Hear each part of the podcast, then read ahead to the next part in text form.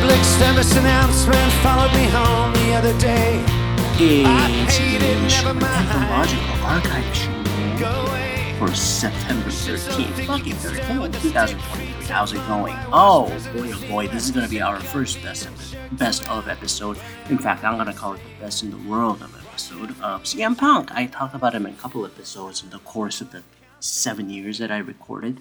And first one is from right after his UFC fight, a little bit of the background of the Phil Brooks, the fella.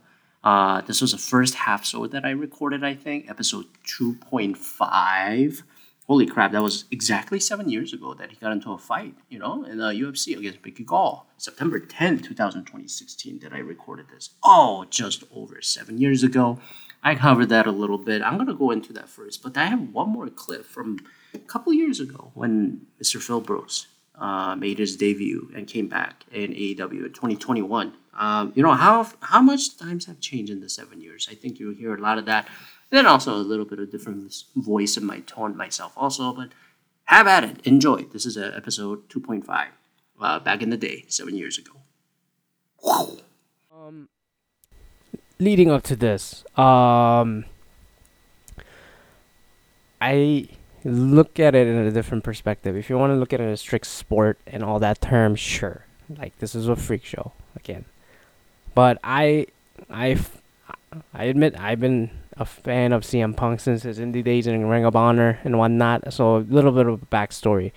So he has been a professional wrestler for what 15 years since the late 90s, 98, 99 in the backyards of Chicago area from Chicago. And he worked his way through and ended up in WWE system in 2005, 2006. But he wasn't. He's been an indie darling, so internet loves him. Uh, but Vince McMahon or the main event people didn't really think much of him. Um, so he was scuffling around and kicking the bushes, and he finally vented in 2011 after six years with the company uh, it's called the famous pipe bomb speech. So I don't want to go through it. Go find it on YouTube. It's very fascinating. Uh, and he had a small run for th- two years, two and a half years, uh, before he quit early 2014.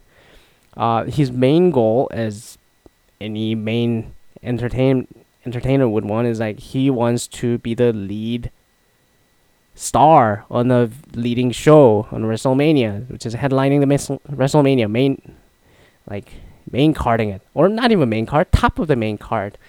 Um, but he didn't get it for two, three years that he tried, and then whenever they all WWE always gave him an excuse, um, uh, you know, on why he doesn't get it, or they always give him, a, they feed him same program over and over, with other people that he already established his position. If you want to hear more about that, go look for a Colt Cabana podcast uh, that tells his story on why he quit WWE. Now, what I think it's a very relatable story. It's a typical story about a burnout and losing passion about something or about of your profession and work you do. So because of that, I find it very fascinating. Now, when he quit, uh, he quit wrestling as a whole. He didn't go to another wrestling company, and this guy lived and died wrestling. Um, when other wrestlers watch him, like Bret Hart, you know, they see that he does little things uh, that you know regular people, folks like me, don't see, and then they go, "Oh, that's a little tribute to Bret," or "That's a little tribute to Stone Cold Steve Austin in a spot during a match."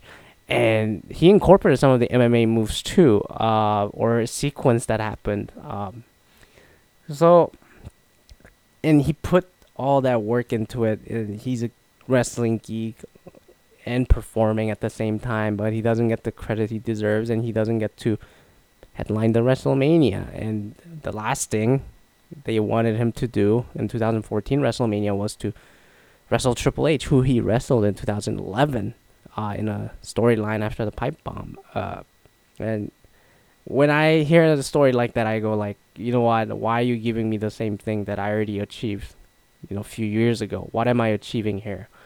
And I guess that became the straw that broke the camel's back, and he left. And then, you know, what's he gonna do? What's he gonna do? And this is not the first time a wrestler walked out on a on a promotion before Stone Cold Steve Austin did it, but he headlined WrestleMania with Rock.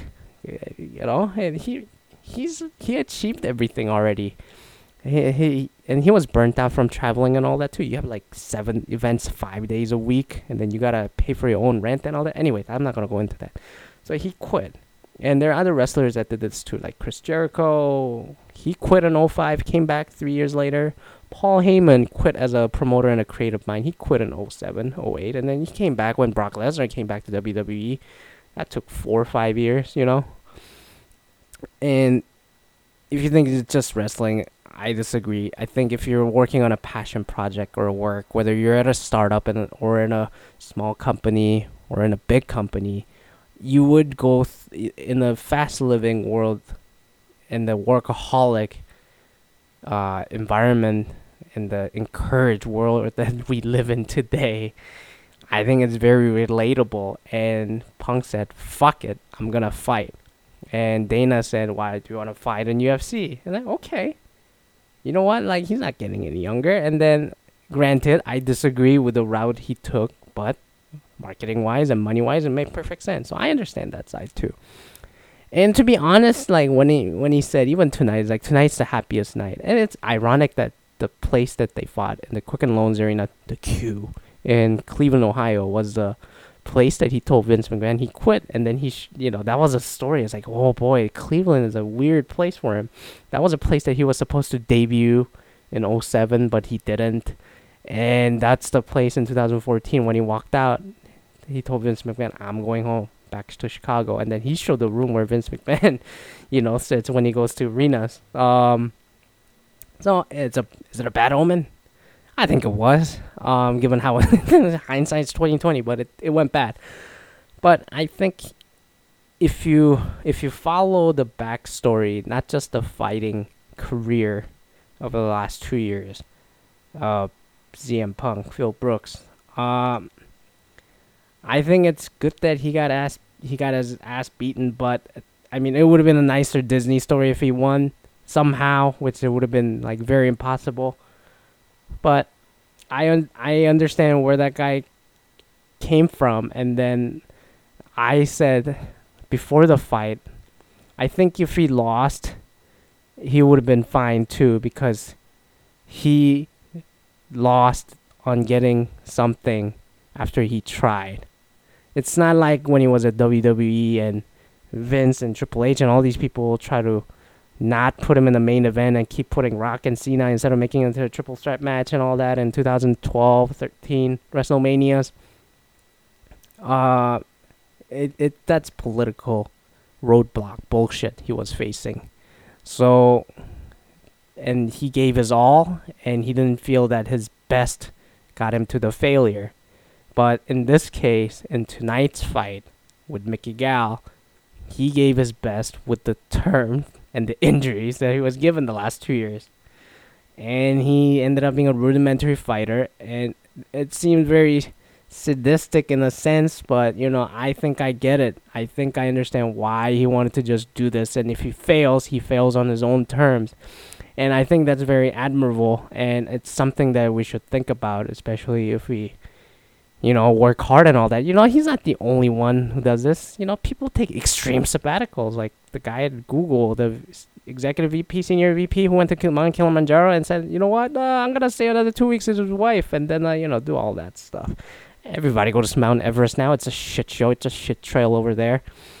You know, especially if you're working tech, you have a lot of money and time, and then I gotta.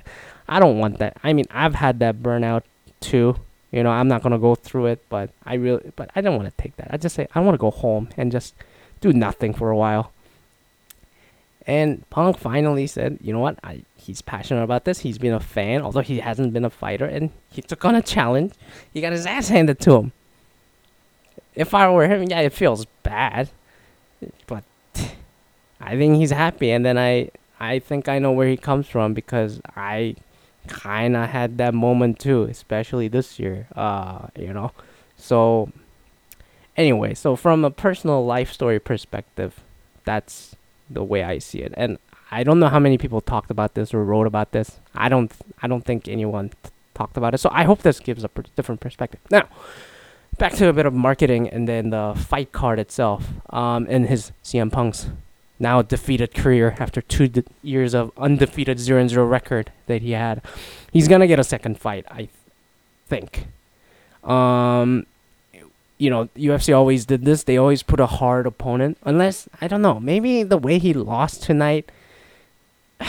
I always thought he's gonna get a second fight, and Mickey Gall even tonight said he's gonna get a sec- CM Punk's gonna get a second fight because, my God, like UFC always does is putting a tough opponent in front of the debuting guy, especially for celebrities. Same as Vince McMahon, like you know, it's like oh I don't want to prove that WWE guy cannot look weak here, so give a weird booking. So and Dana White is a mini Vince McMahon. I don't care what people say about wrestling versus MMA boxing, MMA, wrestling, professional wrestling, if you're in a pri- prize fighting promotion that's driven by individuals and characters, you're in the same business, okay? And Dana White is a mini Vince McMahon, except he has people fighting for real in the octagon cage, okay? So, from a business perspective and promotion, Punk has to get a second fight. Will it be at a pay per view? I don't think so. I hope it's just at a fight night early or preliminary card somewhere down the road. And Punk says he's gonna fight and he's gonna continue train train his training. Great, you know, uh, let him work his game. Oh, Herschel Walker did this too, so you know, let's see what happens. And if he's really passionate about it, keep fighting. Maybe it's another two years before he fights again. Ronda Rousey's been away forever now, and I've been egging on Travis Browne for that. He called himself a timeout today in the middle of the ring. Ronda gave herself a timeout too. A longer one. When she coming back, nobody knows. Anyways, going off tangent. So, and if Punk doesn't fight in UFC and UFC doesn't sign him for that new fight, Bellator is gonna sign him. Bellator is becoming a Major League Soccer to Premier League, you know. So he's gonna get a second fight despite how it went down tonight. So you'll see him again, I think, unless he says I'm done and then he goes back to wrestling or writing comic books or just doing shows. Or he's a good talker, you know. So let's see how that goes. But um, yeah, and Mickey Gall, like I said, I think is a very marketable guy, and hopefully he uh, rec- uh improves his uh fighting profile and portfolio, which he tried to do with the striking game tonight, but didn't happen, obviously. But let's see how that goes. Um, I I, I find the fast, Gall pretty fascinating too. Gall, Gall, Gall. It's two L's, G A L L. So, anyways, um, yeah. Hopefully that's it. Oh my God, I kept it under 30 minutes. I'm very happy. I kind of cut the CM Punk story short, but um, if you want to know more about him, you know, go check out the Colt Cabana story or is like CM Punk why he quit shoots on and then a pipe bomb promotion. Just watch it. If you're an everyday corporate monkey like me or something, or if you experience the burnout, you'll feel where he came from. And I hopefully this gives you a better idea uh, as to why I found the lead up to the tonight's event fascinating. And I don't know, it's something to think about if you care about that. If you're just a fight fan just out there it's like fight is a fight this is a sport. Okay go ahead do that. But that's the way i looked at it. Poetic? No. But hell i think it's a good life story and then it's a good life lesson. And then i applaud him applaud him for trying. And you know having balls to get in there and get his ass kicked and stand up in front of the crowd and to be honest the crowd was with him uh, surprisingly in cleveland uh, there are a lot of wrestling fans in there for sure, and uh, you know, MMA crowd, wrestling crowd. It's the same demographic. I love watching both. I I love both. You know, all right, that's it on the UFC side. Uh, so that was a first clip that I had from seven years ago. Now this next clip is a very short question. It was from the in my annual Q and A episode that I did uh, August twenty fifth, two thousand twenty one. I think it was like a week after the CM Punk came back in the episode of AEW Rampage, and then it was I think it's still the, one of the highest TV shows that AEW has done so far. And you know what? And I think I was asked a question: uh, Who's my favorite wrestler or something after favorite most favorite uh, my favorite quarterback? So, anyways, here's my answer, and then my meandering for about uh, four minutes or so. And then, uh, yeah, take a listen. It's from August twenty fifth, two thousand twenty one, episode two thirty one. favorite wrestler Dude, I got gazillion. I like a little bit of everything from everybody. I pick brains and the styles from all. But you know, I fuck it. If I have to pick one right now, I say yeah, it would be CM Punk. Go back and listen to the half half-sode that I did. Uh, 3.5 was it UFC 203 I think it was. I did you know in the beginning of this show. I talked about the story of CM Punk, why like that guy is an inspiration. This is I recorded this right after his Mickey Gall fight, the first one. And I explained like, you know, stop staying at the fucking rudimentary fighter shit. You know, just talk the, the way the guy approaches life and his career. Uh, I could totally relate. And then the pipe bomb God, that speech was from 2011, 10 years ago. Uh, go go watch that thing, and then how he gave his you know all to this business, the re- professional wrestling or the sports entertainment. Then he came back just like last week after seven years, and how he's been very convicted and sure about himself. That amount of swagger, and then the life choice, the fuck it attitude, uh, betting on himself more than fuck the world I think that's very admirable, and then I think that's why he's such an attractive, you know, you know, very uh, attracting force, and then that's how people galvanize, you know, around that guy, you know. So, I if I had to pick, you know, one right now, it would be it would be CM Punk, but there are a bunch of people, especially in all elite wrestling, AEW that I I like. So you know, it's a little bit of mixed bag, but if I pick one, that would be that purely from the uh, how he approaches life and all that stuff. So, and then holy shit, you know, we're, we're all geeks. You know, he's a fucking nerd too. So that's the thing. And then he's he's free to admit it. And then I love that about the guy.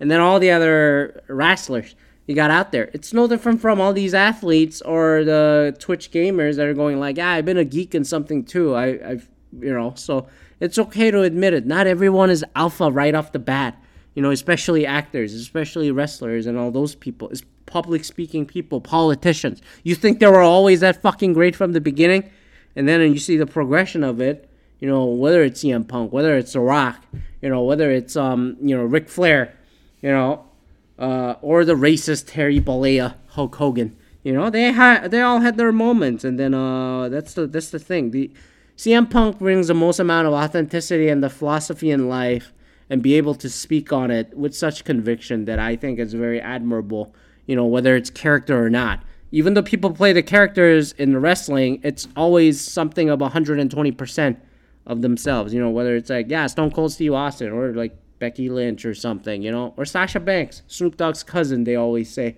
you know, but I just go like, you know, they you could relate. There are a lot of archetypes, especially the wrestlers, more than other actors and actresses in the entertainment and sports industry that you can totally relate, which makes it a most fascinating field of entertainment um, that I can find.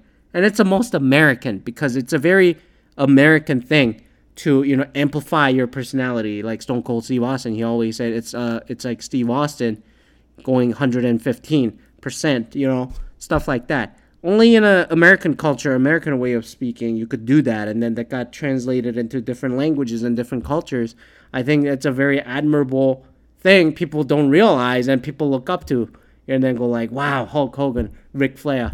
You know, Trish Stratus, you know, something like that. Like, I wish I could be like that. You know, it's very empowering. It's very authentic. It's it's it's un, the amount of freedom that you get from expressing yourselves in such a way with this amount of swagger, amount of wussiness, you know, just showing all that. I think, and be able to physically portray that uh, is a very inter- interesting form of art, albeit very physical. So, uh, but out of that, who's done the best job? It would be CM Punk and uh, Steve Austin and The Rock. I think th- those three are like the pinnacle at the moment. And then, but then it keep changing. Yeah, I also got Ric Flair. Ric Flair is a all-time legend. You know, it like more than Hulk Hogan for me. Like Hulk, I just go like, you know, whatever, bro. Um, and then I could go on and on, but I would say, yeah, stay topical at this point. Uh shit, I spent way too much. And oh shit, I spent four minutes answering one question, meandering about it. But you get the idea. You know, you get a little bit of background and probably my bias towards Phil Brooks. But although I, you know, obviously a lot has happened over the last two years, including the last two months or so, which I talked about. I want you to go back and listen to episode 337. Just the general HR handling of it, you know, just the analysis, the analysis of it. But anyways, I'm gonna come back with a new episode because this is a new thing I'm trying. You know, best of since with all the archives that we got, stay a little topical, and then also you know I need a little bit of a break. I got about a four hour drive coming up in about six hours. So I'm gonna handle that. You know, have you have a great rest of the week. Email me at a dash o at outlook.com, a dash o at outlook.com. I'm not on the YouTube music yet. I haven't figured out the video. Anyways, have a great rest of the week.